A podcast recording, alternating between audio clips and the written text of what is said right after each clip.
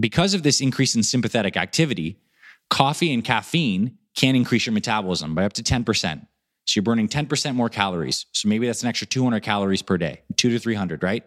That's very good. You stack that up over time. These things can help you get leaner and lose some more fat.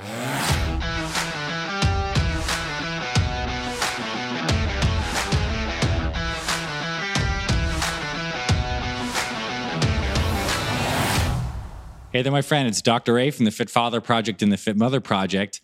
In today's episode, I want to talk all about coffee, which is absolutely the world's second most popular non-water drink. We have all the teas combined, and the second most popular drink in the entire world is coffee. So it's important to talk about because I think a lot of us drink coffee, have tried coffee, have friends and family that have coffee, and we're almost sort of thinking in the back of our minds, is this actually good for us? What are the health effects? What does the research actually say? So in today's episode, I want to keep it short and punchy, but I want to share with you a few of the things that I've learned about coffee from my research and personal use, and what I think is important that you should know. So first off, let's talk big picture. For human health, one of the things we want to balance is the state of our central nervous system. So we have this brain, we have the spinal axis, and the brain is sending the central nervous system down through the spine. All of our nerves come out to our muscles and our vital organs. And this nervous system has, you can kind of say, two main modes. It has the activated mode, the sympathetic mode, ready, engaged, fired up. It's kind of the feeling we get after we take stimulants and coffee. And then we have this rest and digest mode where the nervous system is pared down. It's more relaxed. The breathing is a little more deeper and more shallow. The digestive organs are not as active. Sympathetic and parasympathetic are the two branches. Now, what stimulants do, like coffee, is they increase the sympathetic branch. So we need to make sure that if we're having coffee, we're balancing good sleep, good rest, good recovery, and not too much, because coffee can upset our health balance if we're not getting enough recovery because it's jacking us up a little bit in the sympathetic branch. Now, how caffeine actually works is once it gets broken down and our bodies take it up, one of the things it does is it gets into the brain and it blocks the binding of something called adenosine to these A one receptors in our brain. Adenosine is a breakdown of A T P. So when our cells are doing all their different metabolic activities, they use A T P as a cellular currency. When A T P is breaking down, adenosine, as a byproduct of that A T P breakdown, is binding to our brains and it makes us tired. Caffeine blocks that. So it's basically giving us this blocked sense of, you know, the tiredness that we might have when adenosine is binding. So what this does is gives us energy and alertness. At the same time, as caffeine is kind of going through our bloodstream, it makes its way to our kidneys and our adrenal glands. And it leads to an increase in cortisol.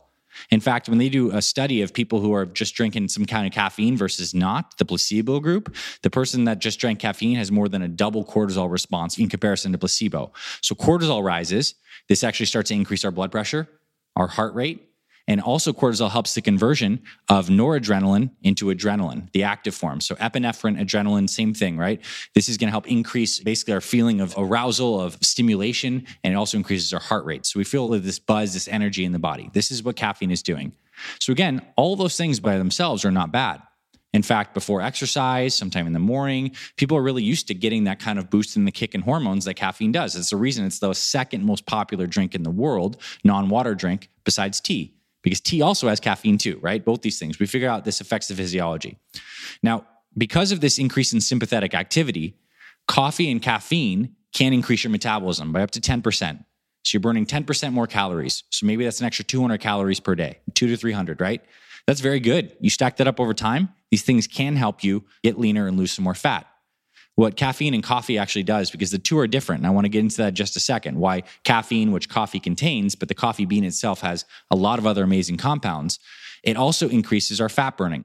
Our bodies really release a lot of these fatty acids when we have caffeine circulating in the system. So it can be a good thing. Before exercise, you take some caffeine. There are acute benefits to your fatigue tolerance, so you have a little more energy once you've done that. So a lot of people who work out in the morning, they get up, they rehydrate with water, and I'll talk about that in just a second, at least sixteen to twenty-four ounces of good water. Then they have their coffee, so still on an empty stomach besides the water and the coffee, work out and have breakfast afterwards. If you're a morning workout person, that is a brilliant way to set things up. It's great for your metabolism. It's really good to train in an empty stomach for a lot of different reasons. It's just easier. Very good potential setup for you. Now, coffee is something we have early in the morning, most of us. Morning, and then maybe another bit later in the afternoon. It's It's important not to take it too late, as we know, because caffeine has a varied half-life, but it can be in your system up to ten plus hours, right? So if you're constantly drinking coffee every single day, it's going to be in your system all the time, and it can definitely impact sleep. So the dose is what makes the poison here. Short-term, coffee is engaging our nervous system, increasing the fat burning, preventing us from feeling tired and working in the brain in that way, but also can really shift our bodies into uh, too much of that dominance. So we got to really pay attention to that, especially if we're stressed in our lives. If we have a lot of stress and we're always in this sympathetic tone, throwing more caffeine and coffee on top of that is going to almost like break the system, and it really will affect our health. But in the morning, the first thing you do before you get any caffeine is you rehydrate with water. sixteen to up to thirty-two ounces of high quality water. And if you want to throw some minerals in there too, from some trace mineral drops or a little pink Himalayan sea salt, which has over eighty-three different trace minerals in it, something to get a little salt, little trace minerals into that water is going to be very good for your health. You do that first because your body needs water first thing in the morning. And then what coffee essentially is, is a water concoction from the ground coffee bean. I want to talk about the different types of coffee because there's two general categories that people think about. They talk about light roasts and dark roasts. And it turns out they both have many different benefits. The darker roast is a longer process to make a dark roast than a light roast. So let's talk about the light roast first.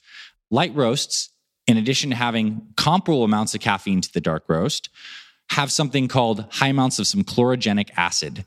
This is a very powerful health compound that actually gives coffee a lot of its health benefits. Because coffee has these antioxidants, this chlorogenic acid, that actually is anti-inflammatory, helps decrease inflammation in the gut lining, has antioxidant properties, so it can protect D N A. And this is why there is some research linking certain kinds of coffees to protection against cancer. And there's also linked that people who drink coffee have an association with a longer lifespan by around two years. Not saying it's necessarily causative, but it is a good source of chlorogenic acid, which is helpful for our bodies. That is in the light roast. As we process that coffee more and get into a dark roast, which has a little more of a bolder, punchier flavor, the caffeine content stays relatively the same, although there may be a little more caffeine in the light roast. But what happens is that chlorogenic acid breaks down, and there are two different compounds that are in the dark roast that give it unique benefits. The first benefit is the chlorogenic acid breaks down into phenylindanes. Phenylindanes. Don't expect you to remember that. I don't even remember this, just kind of looking it up here for this. But what I think is cool is that the darker roast and the phenylindanes actually decreases some stomach acid. So if you're a person who struggles with the really acidic nature of coffee and hurts your stomach, or you feel like you produce too much acid, a darker roast may be better for you because of these phenylindanes are a little different than the chlorogenic acid. And methylpyridinium is another compound in the dark roast that has some brain health benefits as well. It's also very antioxidant. So whatever one you choose is going to be fine, but I think the acid component, dark roasts are a little bit better if you have any acid problems in your stomach. And the light roasts probably give you more overall health benefits because of the chlorogenic acid is a very powerful antioxidant, anti-inflammatory. inflammatory. So that's important to note. There are legitimate compounds in the coffee bean themselves that are beneficial for your health that wouldn't be the same as if you just took a caffeine pill. Just caffeine anhydrous, some kind of caffeine we made in the lab, is not as necessarily as good for overall health benefits as some overall coffee.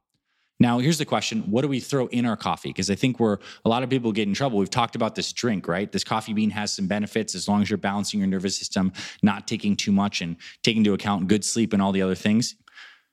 One of the things we need to watch out for is throwing a bunch of crap in the coffee. So you want to watch out for throwing a bunch of added sugars or a bunch of dairy sweeteners and stuff like this. What we prefer is you either get some high quality coffee. Ideally, you grind it from whole bean because after you grind the coffee or pre-ground coffee is exposed to the air, it's oxidized and it loses up to sixty percent of its aroma and probably some of its health benefits as things get oxidized. So whole ground coffee that you use freshly ground is definitely the best for overall health benefits and taste.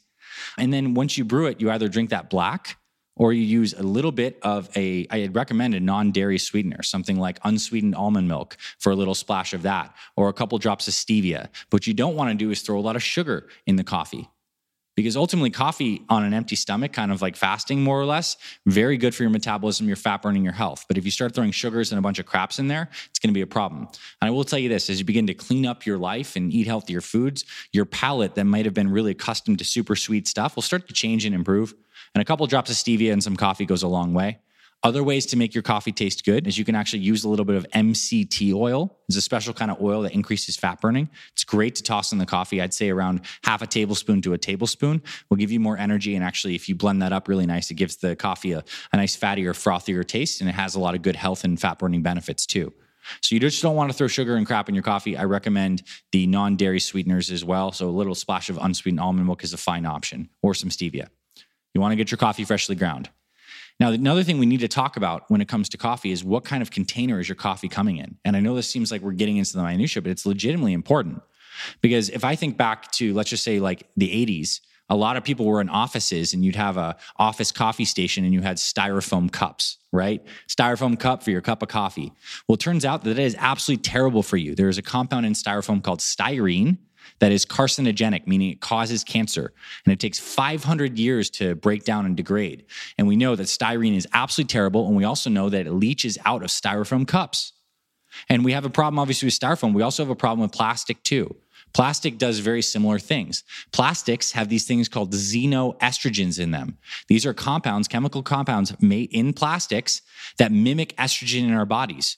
So for men, this is not good. It binds to the estrogen receptor and can lead to a whole host of problems. For women, it disrupts your natural estrogen signaling inside your body and can cause a lot of problems. There was a big push around ten, fifteen years ago to look at heated water bottles, water bottles that people were leaving in cars, and you're drinking this estrogen-laden water, and there's a lot of incidence of breast cancer for women, prostate cancer for men. Estrogen is linked to all these hormone-sensitive cancers in men and women. So we definitely don't want to get estrogens in our coffee. That means you don't want to be putting your hot, hot coffee in a plastic beverage. So like the K cups, for example, the Keurig cups, those little cups that we see in those little coffee machines, not a great thing for a lot of reasons. They're made of plastic. And although Keurig does make it out of B P A-free plastic, there are all sorts of different plastics. I don't care if it's B P A or not. There's tons of different plastics that have xenoestrogens. You don't want to mix heat plus plastic and put that in your body. That goes for men and women, especially if you have young kids. You don't want to be microwaving stuff in plastic or putting lots of hot stuff in plastic. Use glass. Use stainless steel. Use something else, but make sure you're not using plastic and hot stuff with your coffee, because then every day you're getting your daily dose of morning estrogen. It's not exactly what you want, whether you're a woman or a man. So in summary, coffee does have health benefits. It has fat burning benefits. It has exercise fatigue reducing benefits, but it needs to be balanced. If you're really using coffee to prop yourself up, then you probably need to make sure you're sleeping and recovering a little bit better to make sure that coffee is healthy for you. Because if you're not sleeping well and you're overly stressed and you're throwing coffee on top, that will, I say, net decrease the quality of your health. So it could be good to take a tolerance break or get off that. But once you are healthy, you have a good balanced nervous system, having a couple occasional cups of coffee, one in the morning, one in the afternoon, totally fine. As long as it's not impacting your sleep. You want to have freshly ground coffee, light or dark roast, your preference to taste, both have health benefits. And you also want to make sure that you're not getting this coffee in plastic and you're not throwing sugar and crap in your coffee. If you follow those rules, coffee can be great for you. It can increase your health benefits. And if you're a person who does not like coffee, you can drink tea, you could drink water. It's not necessary, but it would be remiss to say that coffee doesn't have noticeable health benefits. So hope you found this informative. A lot of specifics, but remember, get your higher quality coffee. One that I'm actually really enjoying right now is shout out to Laird Superfoods. This is Laird Hamilton's brand. He's got a really great coffee that I'm enjoying right now with my family. And I don't drink coffee all the time. I kind of cycle on and off of it. So right now I have had some coffee before doing this. It's probably why I'm rambling so much. But anyways, thank you for being here, my friend. I hope you enjoyed this episode. I'll catch you in future episodes. We'll talk more about the stuff you need to know to stay healthy for yourself and your family. I'm Doctor A, signing off. Thanks for listening to this week's episode of the Fit Father Project podcast. If you love what you heard, please rate and review our podcast on Apple Podcasts. It really helps spread this show to more men who need this valuable info. To watch full video episodes of this podcast and other motivational videos to inspire your training and more, visit our Fit Father Project YouTube channel. It's free and everything's made for busy guys over forty like you. Visit youtube.com forward slash Fit Father Project to get access to our entire video library. And finally, if you or someone in your life is interested in becoming a fit father or needs help losing weight, building muscle, and living healthier after age forty, then visit fit father project dot com where you can see our proven programs, supplement line for guys forty plus, and free meal plan and workouts to get you started. This is Doctor Anthony Balduzzi signing off. I'll see you in the next episode.